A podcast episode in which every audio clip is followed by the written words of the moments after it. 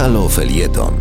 Przed mikrofonem Aleksandra Rutkowska, rzeczniczka prasowa Polskiego Centrum Pomocy Międzynarodowej. Cypr jest krajem, w którym uchodźcy stanowią 4% mieszkańców. To najwięcej w całej Unii Europejskiej. Miejsc, w których uchodźcze rodziny mogłyby się schronić, jest za mało, dlatego Fundacja PCPM zaangażowała się w konkretną pomoc. Dostarczyła na miejsce domy modłowe rekomendowane przez UNHCR. Każdy z domów ma powierzchnię 17,5 m2 i zgodnie z minimalnymi standardami humanitarnymi może być schronieniem dla pięciu członków rodziny.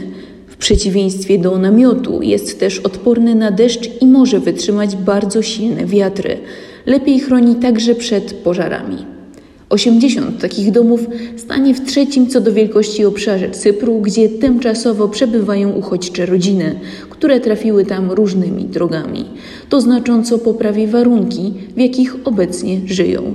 Projekt dostarczenia domów sfinansowała Polska Pomoc. Wspieraj niezależne Halo Radio, które mówi wszystko. www.halo.radio ukośnik SOS. Dziękujemy.